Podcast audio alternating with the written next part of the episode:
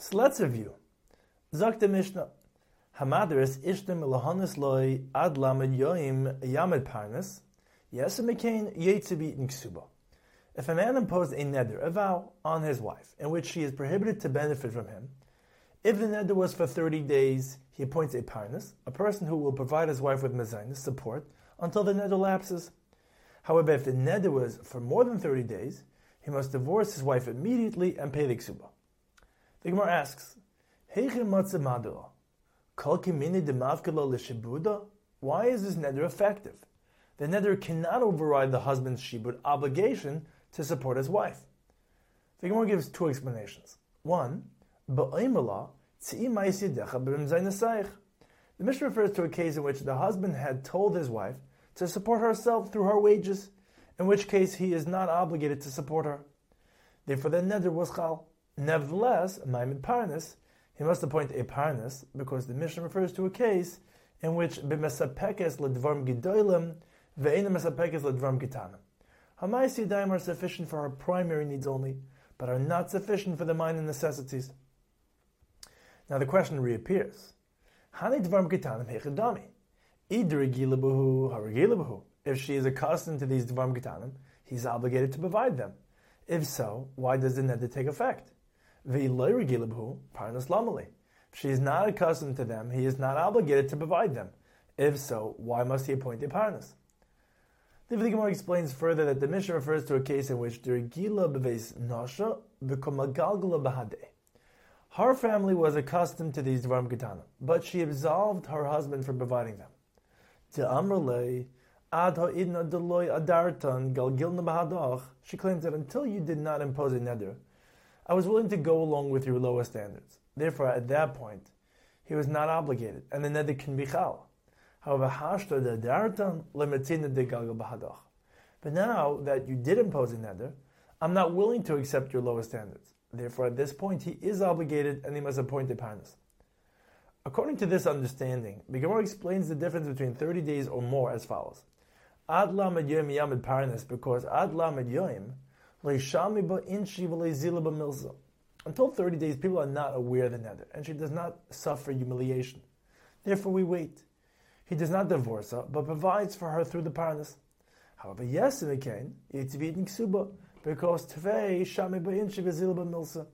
After 30 days, people become aware of the neder, which causes her humiliation. Therefore, he must divorce her and pay the ksuba. The Gemara gives a second explanation of the Mishnah. The neder was chal because the Mishnah refers to a case where shehidira kashriya arusa.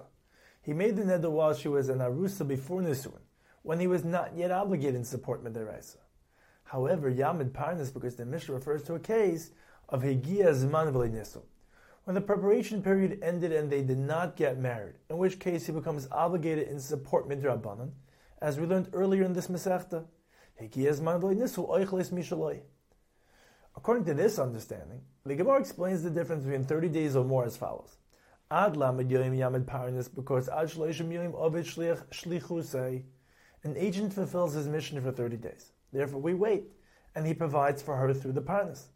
However, yes, in mekan yetziv in ksuba, because tfei loy ovid shliach shlichusei. An agent does not fulfill his mission after 30 days. Therefore he must divorce her and pay the ksuba.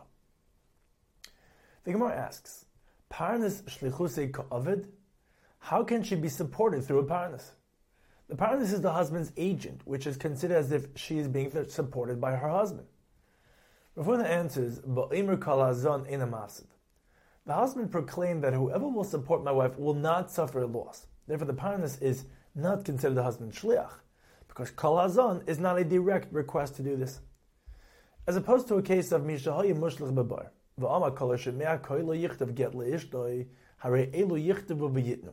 A man who was thrown in a pit, and he proclaimed that whoever hears my voice should write and deliver a get to my wife. Whoever hears him is considered the husband's shliach, and gives her the get because yichdoiv is a direct request to write and deliver the get. The Gemara continues with a brisa that discusses ways to aid a mudder hana. Ha-mudder hana mechaver, ve'in lo mayoichel.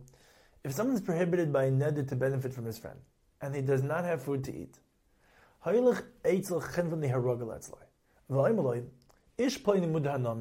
The friend informs a grocer he's acquainted with that my friend is prohibited to benefit from me and I do not know what to do for him.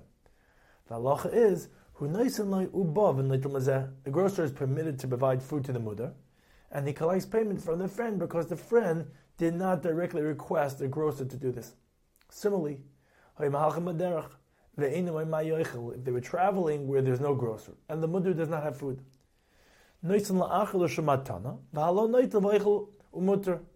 his friend gives the food as a gift to a third person, and the mudder is permitted to take the food from that person that needed. If